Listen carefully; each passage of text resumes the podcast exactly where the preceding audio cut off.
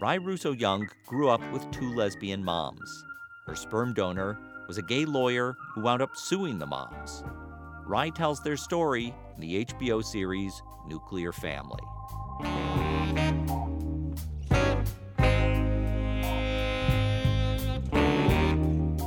I'm Thom Powers, and this is Pure Nonfiction. Ry Russo Young was born in 1981 and raised in Manhattan. Her mothers, Russo and Robin, created their family of two children using donor insemination. It was a time when same sex parenting was almost unheard of, and marriage equality was a distant dream. In the three part series Nuclear Family, Ry dives into the complexity of her own experience. Her mothers describe how much it meant for them to be parents. I can't imagine life without children. I can't either. I don't know what we'd be doing, or what we'd be caring about, or what we'd be passionate about. Driving around in a sports car? Like, I don't get it. Yeah. Russo and Robin conceived their two girls using different sperm donors who were both gay men in California. The men weren't meant to play any further role. But when Ry and her older sister Cade reached preschool age, they asked about their biological fathers, so the moms arranged for Ry and Cade to meet the men on group vacations. On those trips, Ry was just a little girl, but she formed a playful bond with her biological father, Tom Steel. He developed paternal feelings that weren't part of anyone's plan. Tom wanted to see more of Ry on different terms that made the mothers uncomfortable. The dispute grew bitter, and Tom started a legal battle to gain paternity rights. In Nuclear Family, Ry describes the impact of the case. It's never going to be over. I'm never going to say, what trial? You know, it's always going to be there as this landmark in my life that had an effect on me that's forever going to be with me.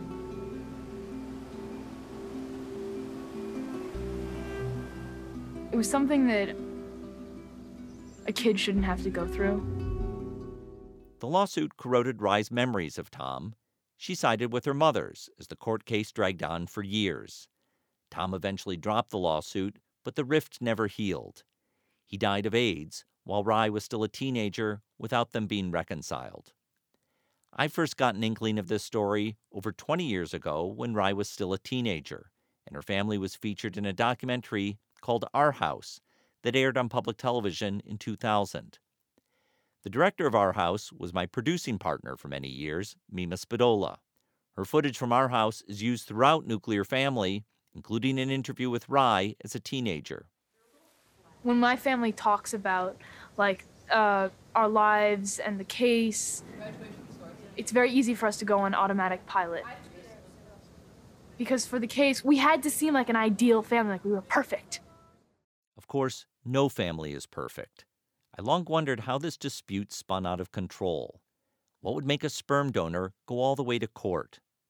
For Ry, these questions were never easy to confront. Over the years, she developed a successful career directing fiction films and TV shows.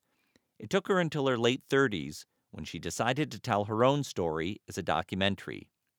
I reached her by Zoom at her home in Los Angeles and asked her why now. I think it was two things. The first is that I was pregnant with my second child, and I think having children allowed me to understand the stakes of the story in a whole new way and understand what it was to be a parent. That was a huge piece of it. The other piece was that I had always been trying to tell it as a fiction narrative or as a hybrid fiction feature film, and realizing that this story demanded that it be a documentary and that my process of figuring out my relationship to Tom, my biological father, was going to be a part of the film and that that was okay that I didn't know certain things going into the movie. I didn't have to have it all figured out. Um, that was a big piece of it too. The the unlocking of that and the cracking of making it into a documentary.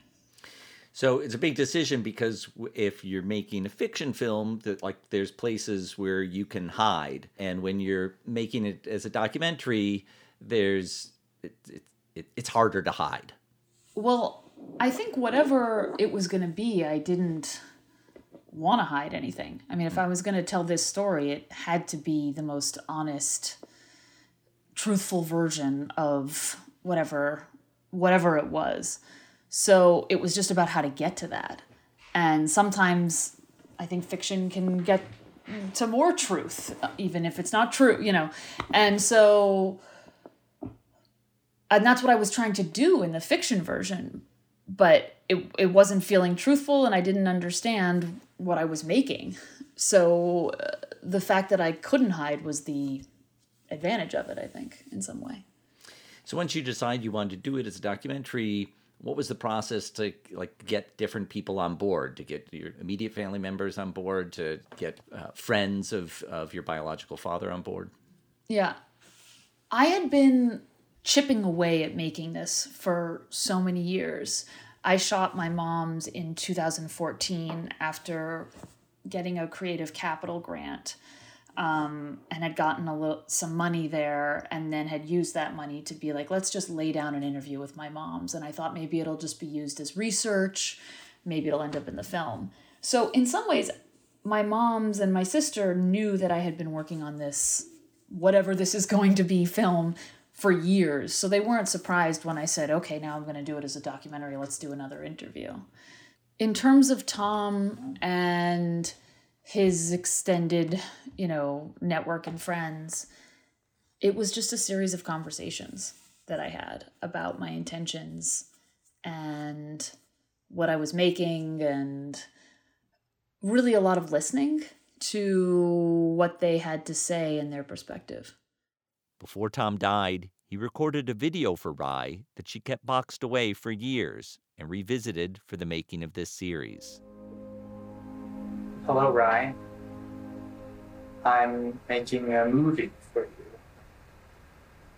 I figured that um, now that everything is over in the case and it looks like um, I'm not going to be seeing you, this may be my only chance to talk to you and tell you a little bit about who I am, where I live, um, what happened between us, Making Nuclear Family finally put Ry in touch with Tom's friends. One memorable interview is Chris Argytis. She was friends with both Tom and Ry's moms. She was the person who introduced them. In an interview with Ry, Chris says that her mothers shaped a new narrative for the courtroom.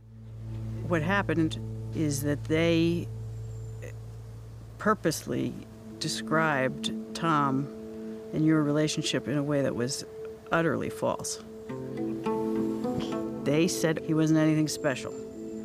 And Ry never saw him that way, and neither did we. That's what happened in that trial. And I think that's what happened in your home. And I think as a viewer, uh, you know, I felt like I saw this moment coming. That you know, you're you're you're you're taking in a side of this complex story that you've mainly heard a different side of for most of your life. And I wonder, you know, how much of what we see in the film of you processing that, um, you know, were you really processing in real time? Yes, I absolutely was. And that was the piece um, identifying in what ways I felt empathy for Tom and what how I felt it and what the narrative was there on the other side that I didn't know was why it could only be a documentary and why I had to make a documentary in order to find out that alt- alternate truth. Um, I didn't, you know, I didn't know what Chris was going to say, and it took a lot of time to process that. I mean, I had hives for two years while making this movie. It was like an emotional um, intense, brutal experience. You know, it was also being at home with two kids in a pandemic. But um, the, the the movie plus the pandemic plus the children and the hives were a perfect storm in some way. So yeah, I was absolutely processing it and and um, and it was really painful at times, and it was really painful to go back to my mom's and share that clip with them and it wasn't my idea to do that. It was Dan Cogan, my wonderful producer's idea. You know, parts one and two were very clear in terms of the narrative. And part three was more like the Wild West. And it wasn't until we really assembled part one and part two and a paltry part three that it felt like something was missing. And Dan said, I think you need to go back and share maybe Chris's perspective with your moms directly. And and I was like, "Oh my god, you're right. That's awful, but you're right. It's true. I do. I that's the other piece that hasn't been really explored." Um, and I was terrified to do it, but it was ultimately really rewarding. In the film, that transpires over a few minutes. What uh, I have to assume is a much longer conversation, you know, uh, condensed. Can you give more context to you know what that conversation was like that you know that we see a portion of in the film? I mean, I think the conversation in the film was about ten or eleven minutes long. Um, in real life, it was about four hours. Uh, but you know, I will say the most important parts of the conversation, its essence, is exactly what's in the in the film. And I remember my great editors, um, Paisy and Ben, uh, said to me after I had the conversation, you know, they said, Whoa, it's so intense. Like, wh- what do you think? You know, what do you have any sense of like what the most important piece was of it? And I said, I, I think, you know, but I think it's when I say, was it, you know, was it best for me or was it best for you? And they said, yeah, we thought the same thing. That's exactly what we were thinking. So we all kind of understood that that was the bull, the bullseye or the nucleus of it all. And then it was around building from that moment. In having that, uh, you know, really hard conversation with your moms, what did it make it easier that there were cameras there, or does that make it harder?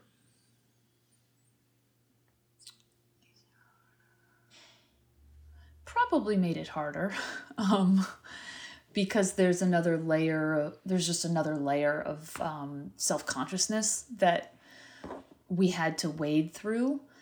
Um, the great thing about my moms is they're really not self-conscious people. They just they are who they are and they're not people who are intimidated by cameras. And i think part of it is because i've been filming them for so long or they've been filmed in one way or another for so long that they're just a little impervious to it. I think it's actually more of an issue for me.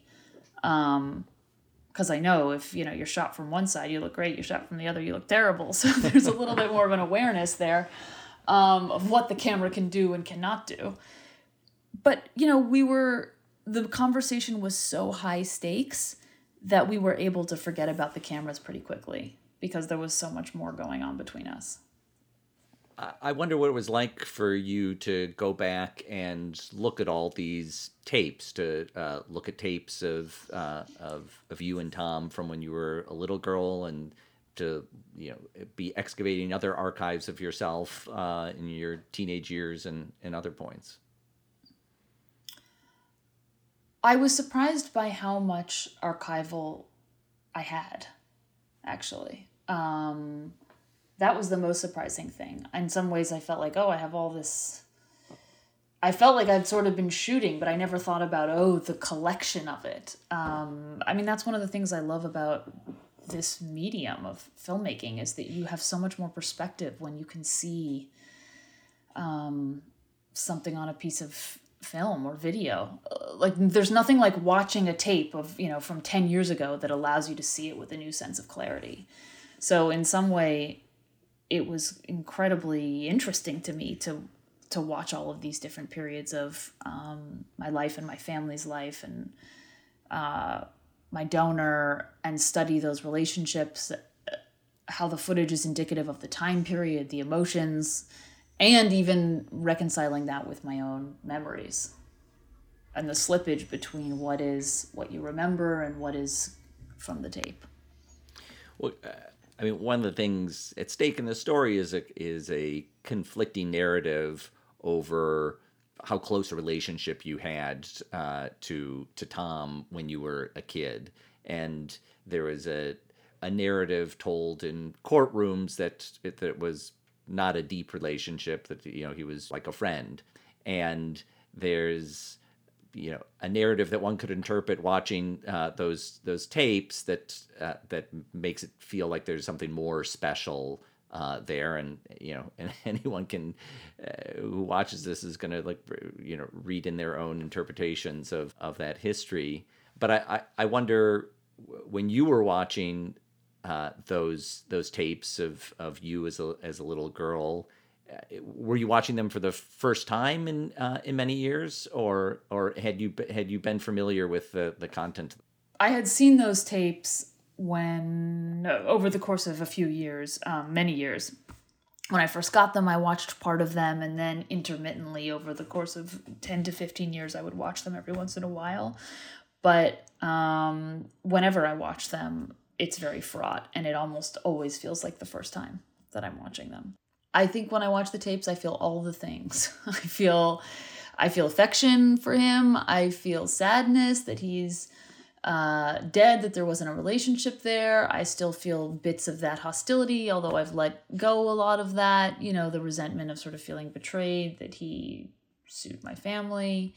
Um, it's a lot of conflicting feelings um, and and warmth for this person that I clearly had a, a really loving relationship with, but that wasn't apparent ultimately. So, you know, there's a lot of things there.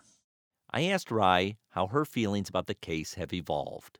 I think both sides in the lawsuit, by the nature of it being a lawsuit and the black and whiteness of the court system, had to create narratives that weren't true um, and that were the extreme, cleanly, perfect version of the narratives on both sides. You know, I was her dad and he was just a family friend. Those are the the extremes and neither of those were true.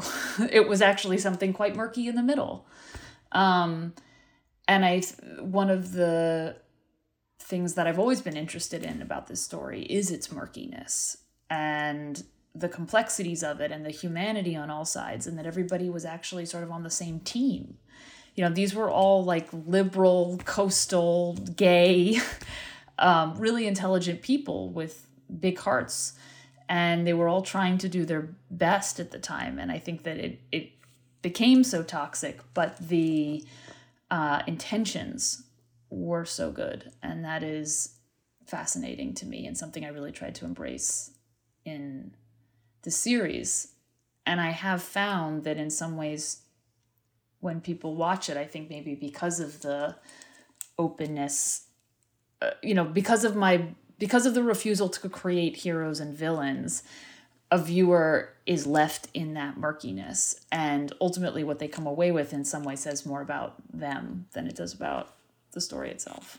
At the time of the making of our house, I was aware of like two challenges to to telling the story, and um, one of the challenges in the 1990s is reflected by uh, something that uh, that someone in nuclear family says that you know, 1990s don't seem that long ago, but in terms of thinking about gay parenting or gay marriage, it was it might as well be a century uh, ago. And so when Meema was making Our House, she was motivated to make a film from the perspective of kids of gay and lesbian parents because uh, because she'd grown up with a lesbian mom, and um, and had not found it not experienced it that easy to navigate a world where there's so much you know prejudice and discrimination um, against your family, and uh, and she was trying to tell that story, and she was trying to tell that story in a nuanced and uh, complex way. But we were always aware that you know there's only so much complexity you can let in in telling that story in the 1990s because there's a there's a world of people that are looking for any uh, negative aspects uh, to uh, to that story to pass laws against it or take kids away from their parents.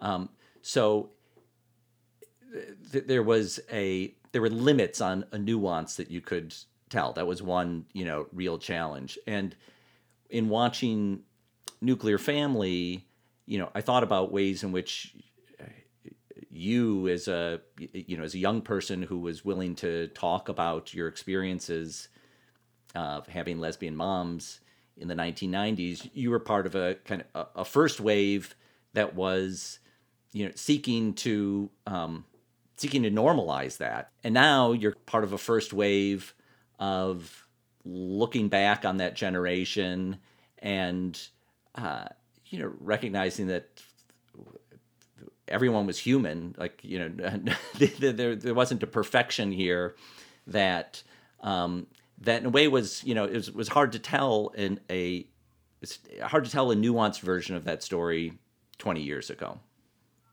Absolutely. Um, first, I just want to say how grateful I am to Meema and you for um, for putting me in the documentary, but also for um, being generous with the footage in terms of allowing, you know, allowing Nuclear Family to use the raw footage that you know Meema shot uh, from our house. Like, you know, for me in the movie, that was like a huge gift to be able to have footage from when you were 16 talking about um, all of these things. So that was incredible, and I'm really lucky to have that.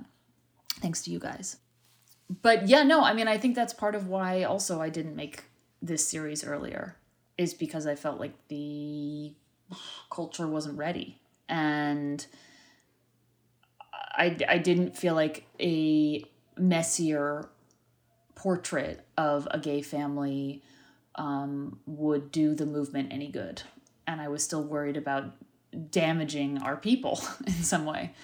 And it felt like finally i think with with gay marriage happening and with the proliferation of non-nuclear families now in the world that people are ready to understand um, to handle this story understand it on its multiple levels and really relate to it which was always my goal in making it is to have people see themselves and see their own families in this story and it's been amazing in terms of the release seeing how people are responding. It's really the first time my family has ever done press and the outside world, including the press, has acknowledged us as a family. Like people say your parents and they mean my moms. That just wasn't the case. People would say, you know, you're like they wouldn't know what to call them. They would be all uncomfortable. And this is even something like 10 years ago, seven years ago. So the progress has happened. Um, so much progress has happened.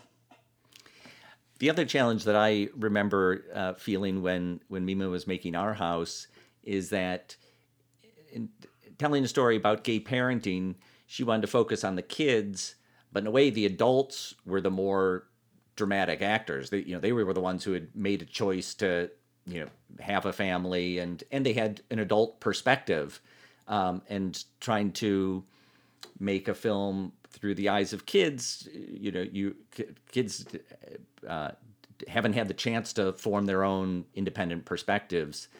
Even though you come off, you come across at the age 16 as a, as an independent uh, thinker, um, you're still, you know, living uh, uh, in your parents' home. You're still living with their with their perspectives, and and I wonder in the process of making this if you felt like you, you know, found your own perspective on on your family. Yes, I mean, I think, I think we don't ever stop coming of age. At least I haven't.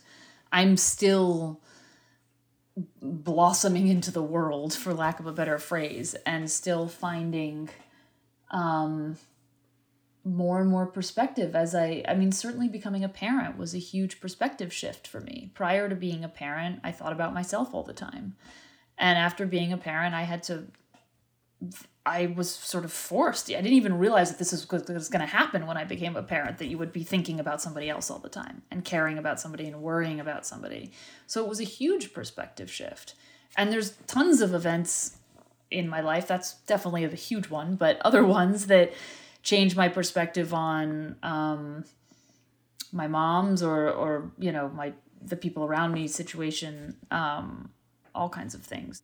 In nuclear family, what the story is tracking is my shifting perspective over the course of 30 years. From even being, uh, and that's also why I could only make it now, is because I needed that perspective to actually have a full arc, and it didn't have a full arc until the last few years. Um, but even when I'm a little kid, as you said, I had no agency. You don't really have a perspective. You are sort of at the behest of the narrative that you um, grow up with. And for me, that was a little bit of a fable. That's why, you know, episode one is, it is very um, romantic and a little bit dreamy because that's how I experienced it. It is like this, the story that your parents, for me, the stories that my moms would tell me were really delightful and sweet and romantic in terms of their love story. And so that's what you experience. And then in the second part, um, it is about the the fear and the anxiety of this threat to the family and the sort of sense of lockdown that had to happen as a result of and hating this person and feeling like my biological father was going to take me away. And then in the third part, you know, there's the shift of modern day and the nuances and the recognition of mm, Tom's perspective, really, and having empathy for him. And that is over the course of 30 years. And in some sense, each episode is a is a decade. Uh, I want to ask you about uh, language because we've used the phrase biological father to refer to uh, Tom Steel here. I, th- I, I, was rereading uh, a profile on you in the New York Times in your early 20s. Um, and one of the points that comes up early is the the journalist refers to him as your father, and uh, and you uh, correct that word and say my sperm donor. Um, and and I wonder if you're, you know, thinking around uh, around that uh, around that vocabulary has has changed. Yeah, well, my thinking. Um, I've always struggled with what to call my biological father. um, dad never felt right. Father never feels right because there's a misconception about what that word is. You know, I think when people think father or dad, they think in straight families and what that means. And that was particularly bad years ago um, when more nuclear families and straight values were more prevalent. Um, but I still struggle with that because sperm donor feels too impersonal um, to me. So sometimes I call him by his name, but even that can feel fraught. So I, I have settled on biological father because it feels like an acknowledgement of his role somehow in the most honest way that he was a father but he was a father in some way because of biology. I, I don't know. There's a i mean i think that's the it speaks to the newness of um, donor insemination and uh, what that role is and what to call that person and what role do they play. I mean it's almost like the language is indicative of the blurriness of that role. And I've talked to other donor inseminated kids, and they have the same kind of issues. I think I talked to one recently who's in her early 20s, and she calls her donor her donor dad which I would never do because that I would never use the word dad. But but it's fascinating to me how different, um, how we're still sort of finding those the language to talk about these relationships. You described this process was you know so stressful it gave you hives and you describe in the film that you know you you you think that your moms are concerned about um, how they'll come off to uh, to have this part of history uh, reinterpreted. So I wonder what it was like to show the film to your moms and uh, and to have it come out in the world showing it to them was a process. When I first showed it to them, I think they were surprised and defensive and felt like um, afraid that people were going to misinterpret it and were going to attack and criticize them, um, which has been the mode of a lot of the last 20 years when this case comes up. People are always questioning, and it's so much easier to see, to be critical in hindsight um, of one's actions. So, so there was a lot of talking, as there always is in my Jewish lesbian New York household. You know, there was a lot of uh, talking about it and I said, "Mom, you know, mom's like can you just give it 3 days and then watch it again and just like take a breath."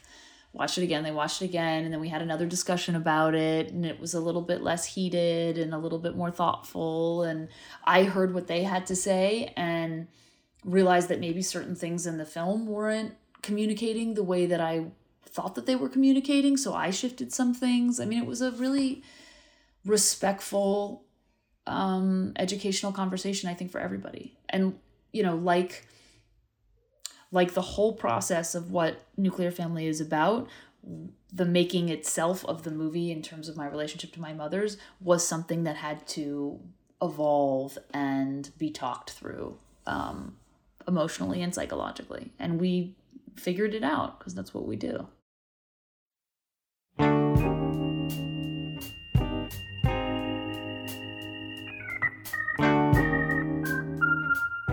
thank Ry Russo Young for speaking with me. Her new series, Nuclear Family, is now streaming on HBO Max.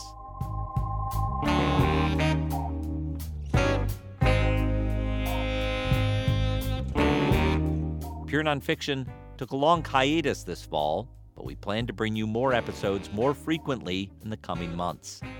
Please follow us on Twitter, Instagram, and Facebook at Pure Nonfiction. Thanks to our team series producer Hannah Nordenswan, and web designer Cross Strategy. Our theme music is composed by Andre Williams, and our executive producer is Raphael Nehausen. I'm Thom Powers. You can follow me on Twitter at THOM Powers. You can read our show notes and sign up for our newsletter at purenonfiction.net.